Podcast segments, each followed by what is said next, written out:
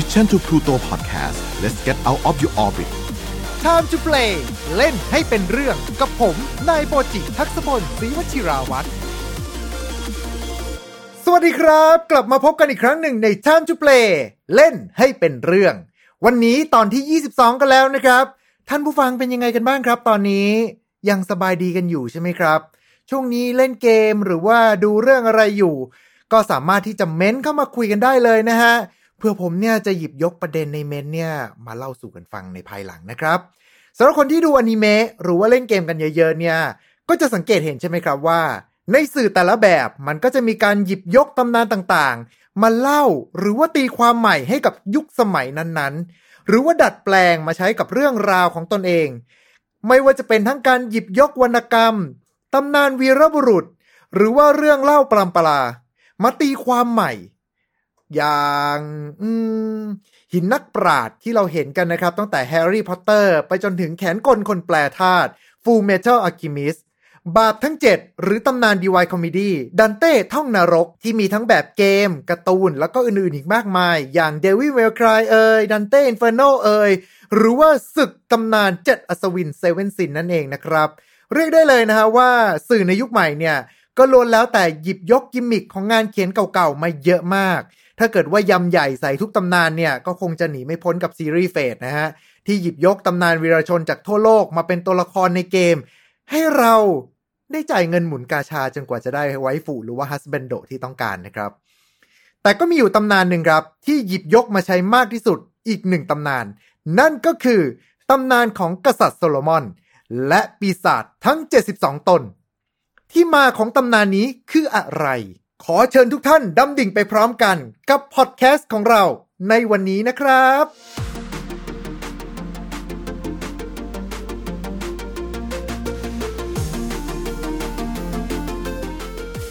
ก่อนอื่นเลยนะครับเรามาว่ากันด้วยโซโลมอนกันก่อนหลายคนเล่น Fate Grand Order ก็คงจะเจอกับโซโลมอนที่เป็นบอสใหญ่ประจำซีซั่นแรกหรือว่าดูเรื่องยูกิโอนะฮะเกมกลคนอัจฉริยะชื่อของปู่ยูกิเนี่ยก็จะใช้ชื่อว่าโซโลมอนมูโตซึ่งตัวนี้เนี่ยจะเป็นชื่อในภาคภาษาอังกฤษนั่นเองครับเรียกได้เลยนะฮะว่าชื่อเนี้ยมีบทบาทมากมายทั้งในสื่อเกมและการ์ตูนหลายเรื่องมากๆแต่ว่าตำนานของโซโลมอนจริงๆแล้วมาจากคัมภีร์ทางศาสนาครับซึ่งเชื่อมโยงในหลากหลายศาสนามากดังนั้นถ้าเกิดว่าข้อมูลในวันนี้เนี่ยเกิดไปขัดกับความเชื่อของท่านใดก็ต้องกราบขออภัยมาณที่นี้แต่ถ้าเกิดว่าใครมีข้อมูลมาเสริมอะไรก็สามารถที่จะเม้นต์กันเข้ามาได้เลยนะครับคืออยากจะอ่านข้อมูลหลายๆด้านอยู่เหมือนกันฮะมาว่ากันด้วยตำนานของกษัตริย์โซโลมอนหรือว่ากษัตริย์ซาโลมอนตามพระคัมภีร์ไบเบิลสำหรับเรื่องราวนี้เกิดขึ้นเมื่อเก้าร้อยปีก่อนคริสตศักราชณกรุงเยรูซาเล็มอาณาจักรอิสราเอลโดยโซโลมอนเป็นบุตรของดาวิดกษัตริย์ผู้ครองอาณาจักรคือคนที่เหวี่ยงหินไปฆ่าโกไลแอทนั่นนะฮะโดยชื่อมาจากรากของ เอส แอล เอ็ม ที่แปลว่าความสงบในอิสลามจะเรียกว่าสุไลมานหรือตามฉายานั้นก็คือโซโลมอนผู้ทรงปัญญาหรือจะใช้ชื่อว่า เจ ดี ดี อาร์ ตามคัมภีร์ฮิบรูในศาสนายูดาห์โดยในช่วงปลายรัชสมัยของกษัตริย์ดาวิดพระองค์ทรงประชวรครับด้วยเหตุนี้เองเนี่ยจึงเกิดศึกแย่งชิงราชบัลลังก์กันโดยเจ้าชายอาโดนียาซึ่งเป็นบุตรของพระนางฮักกีตหนึ่งในชายาของกษัตริย์ดาวิดประกาศตนขึ้นครองราชเป็นผู้สืบทอดบัลลังก์ที่แท้ทรูแต่การขึ้นครองราชกลับล้มไม่เป็นท่าครับด้วยแผนการของพระนางบัตเชบาและนักพยากรณ์นาธานซึ่งใช้การโน้มน้าวท่วงสัญญากับกษัตริย์ดาวิดในการแต่งตั้งโซโลมอนขึ้นมาเป็นกษัตริย์แทนแม้ว่าโซโลมอนจะเป็นพระอนุชาของเจ้าชายอาโดนียาก็ตามโดยเนื้อความส่วนนี้นะครับก็จะมีบันทึกไว้แค่ในคัมภีร์ไบเบิลเท่านั้นนะครับโดยการครองราชย์นั้นเนี่ยกษัตริย์โซโลมอนตอนนั้นมีอายุเพียงแค่สิบห้าปีเท่านั้นเมื่อกลายมาเป็นกษัตริย์แห่งอิสราเอลแล้วด้วยการชี้แนะจากพระบิดากษัตริย์ดาวิดกษัตริย์โซโลมอนก็เริ่มทำการกวาดล้างครั้งใหญ่รวมไปถึงแม่ทัพโยอาบซึ่งเป็นคนสนิทของพระบิดาด้วยจากนั้นก็แต่งตั้งมิตรสหายให้มีอำนาจในราชสำนักทั้งฝ่ายศาสนาฝ่ายทหารและก็พลเรือนเรียกได้ว่ารวบอำนาจเบ็ดเสร็จเลยล่ะครับ หลังจากจัดการกิจการภายในแล้วก็ทำการเสริมเขี้ยวเล็บให้กับกองทัพสัพพะกำลังกรีธาทัพขยายดินแดนล่าอาณานิคมตีเป็นเมืองขึ้นมีการสร้างตลาดแล้วก็ฐานทัพตามหัวเมืองน้อยใหญ่จำนวนมากสร้างความมั่งคั่งให้กับอาณาจักรโดยกษัตริย์โซโลมอนทรงปกครองเหนืออาณาจักรทั้งหลายตั้งแต่แม่น้ำยูเฟรติสจนไปถึงแผ่นดินของชาวฟิลิสเตียและเขตแดนประเทศอียิปต์ชนชาติเหล่านี้นะครับก็นำบรรณาการมาถวายแล้วก็รับใช้พระองค์ตลอดพระชนมายุสร้างสัมพันธ์อันดีกับอาณาจักรไทยแห่งฟินิเชียในด้านการค้าและก็สะสมความมั่งคั่งออกหาเส้นทางการค้าใหม่ๆที่แลกเปลี่ยนทรัพย์สินมีค่าอย่างทองคำเงินไม้ไข่มุกง่าช้างแล้วก็สัตว์ป่าหายากจนมีการบันทึกไว้เลยนะครับว่ากษัตริย์โซโลมอนแห่งเยรูซาเล็มเป็นกษัตริย์ที่มั่งคั่งที่สุดในคัมภีร์ไบเบิลถ้านับตามข้อมูลทางประวัติศาสตร์ตามพระคัมภีร์ก็จะประมาณนี้นะครับเรามาว่ากันด้วยเรื่องอัศจรรย์จากพระคัมภีร์กันบ้างดีกว่าในคัมภีร์ไบเบิลมักจะยกย่องว่าโซโลมอนเป็นกษัตริย์ที่มีความปรีชาและทรงปัญญาเป็นที่สุดและว่ากันว่าสติปัญญาแหลมคมนั้นเป็นพรจากสวรรค์ครับโดยบันทึกในหนังสือพงกษัตริย์ฉบับที่หนึ่ง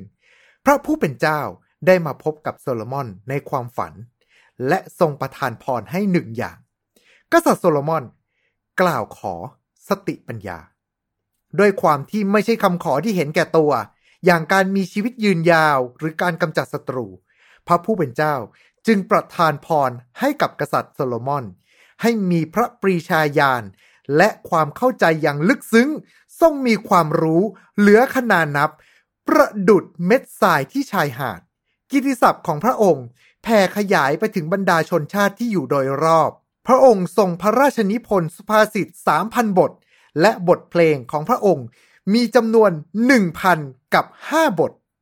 ผู้คนจากชาติต่างๆมาฟังพระปรีชาญาณของกษัตริย์โซโลมอน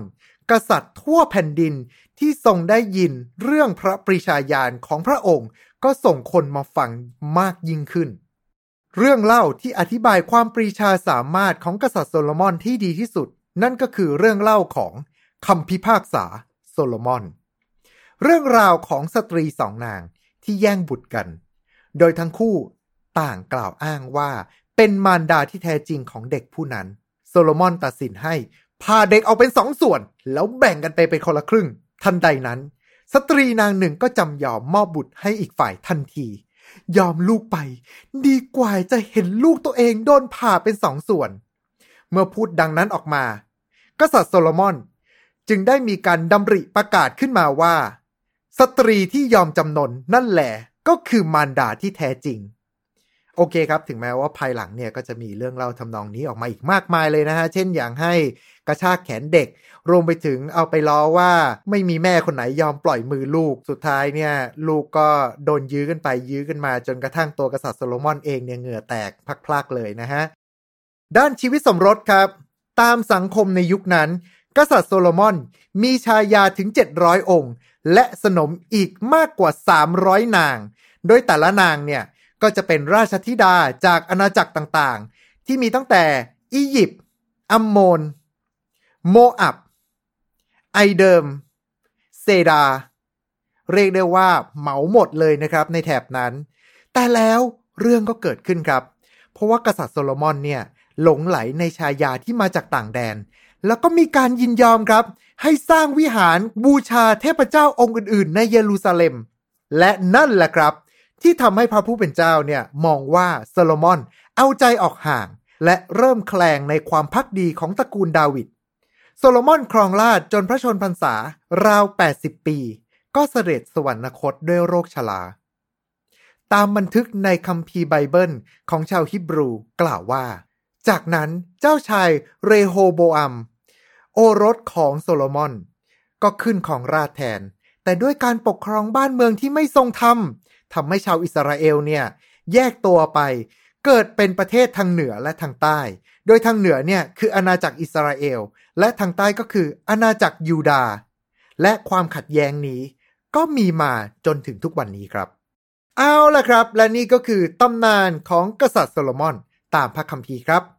แต่อีกสิ่งหนึ่งที่เป็นมรดกตกทอด จากกษัตริย์โซโลมอนและมีผลกระทบต่อวงการเกมและการ์ตูนจำนวนมากนั่นก็คือผลงานที่มีชื่อว่า The Lesser Key of Solomon หรือกุญแจย่อยของโซโลมอนครับมาตรงนี้เนี่ยอาจจะไม่ค่อยคุ้นชื่อกันนะครับแต่ว่าถ้าเกิดว่าเป็นชื่ออย่าง Bel, Asmodeus, Amon, Belial, Astaroth, Barbatos, Morak และ Paimon ครับชื่อเดียวกับอาหารฉุกเฉินใน Genshin Impact นั่นแหละครับผมว่าถ้าเกิดมาชื่อชุดนี้นะฮะก็น่าจะเริ่มที่จะคุ้นกันแล้วกับปีศาจทั้งเจ็ดสิบสองตนของโซโลมอนที่ไปโผล่ตามเกมต่างๆมากมายไม่ว่าจะเป็นทั้งมนต์อสูรให้เรียกใช้หรือตั้งแต่ศัตรูกิ๊กกี้ข้างทางยันไปถึงระดับบอสตำราเวทนี้แท้ที่จริงแล้วไม่ได้มาจากตำนานของกษัตริย์โซโลมอนครับแต่เป็นหนังสือที่เขียนขึ้นในศตวรรษที่สิบเจ็ดโดยไม่ปรากฏหลักฐานของผู้แต่งนะครับโดยหนังสือกุญแจย่อยของโซโลมอนนี้ถูกใช้ไปอย่างแพร่หลายในหลักสูตรปีศาจวิทยาถูกเรียกในชื่ออื่นว่าคลาวิคิล่าซาโลมอนิสหรือหนังสือเลเมเกทันโดยจะเป็นการรวบรวมประวัติของปีศาจตนต่างๆเอาไว้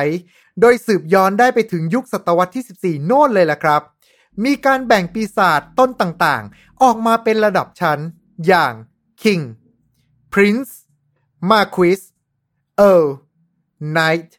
และ President โดยหนังสือนะครับอ้างว่าเป็นผลงานการประพันธ์ของกษัตริย์โซโลมอนเอง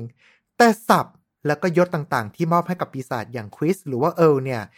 ยังไม่ปรากฏในยุคสมัยของโซโลมอนนะครับอีกทั้งยังมีบทสวดของพระเยซูและอ้างอิงถึงพระตีเอกานุภาพในหนังสือด้วยอย่าลืมนะครับว่าตำนานของโซโลมอนเนี่ยถูกจารึกไว้เก้าร้อยปีก่อนคริสตกาลหนังสือกุญแจย่อยของโซโลมอนเนี่ยจะมีรายละเอียดของพูดผีปีศาจต่างๆและการอัญเชิญเพื่อใช้งานซึ่งรายละเอียดนี้รวมไปถึงตราผนึกและพิธีกรรมซึ่งจำเป็นในการควบคุมปีศาจนั้นๆโดยจะแบ่งออกมาเป็นห้าบทดังนี้บทที่หนึ่ง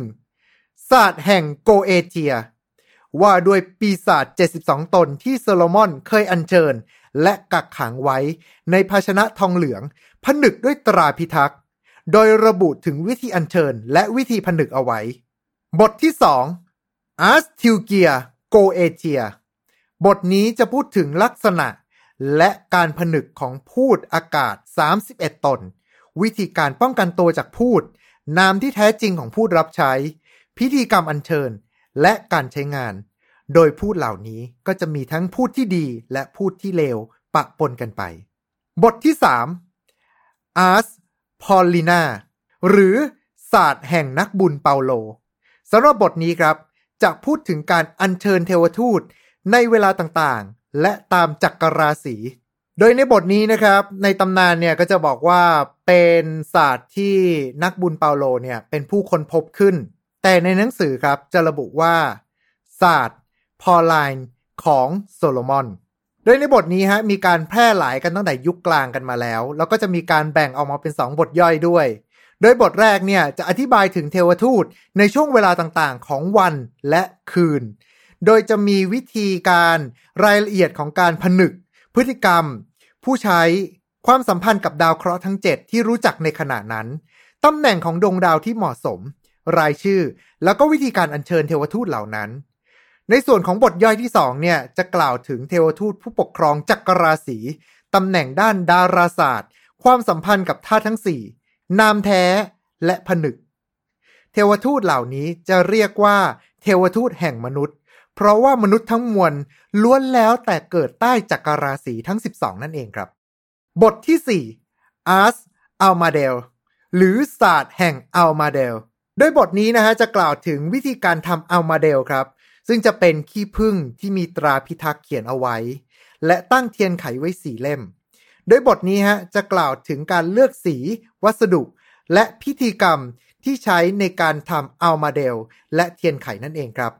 โดยใน Ars Amadel เนี่ยจะกล่าวถึงเทวทูตที่จะเรียกมาพร้อมกับอธิบายวิธีอัญเชิญรวมไปถึงยังระบุด้วยนะครับว่าผู้อัญเชิญเนี่ยสามารถที่จะขอให้เทวทูตช่วยเหลือได้แต่สิ่งที่คุณขอ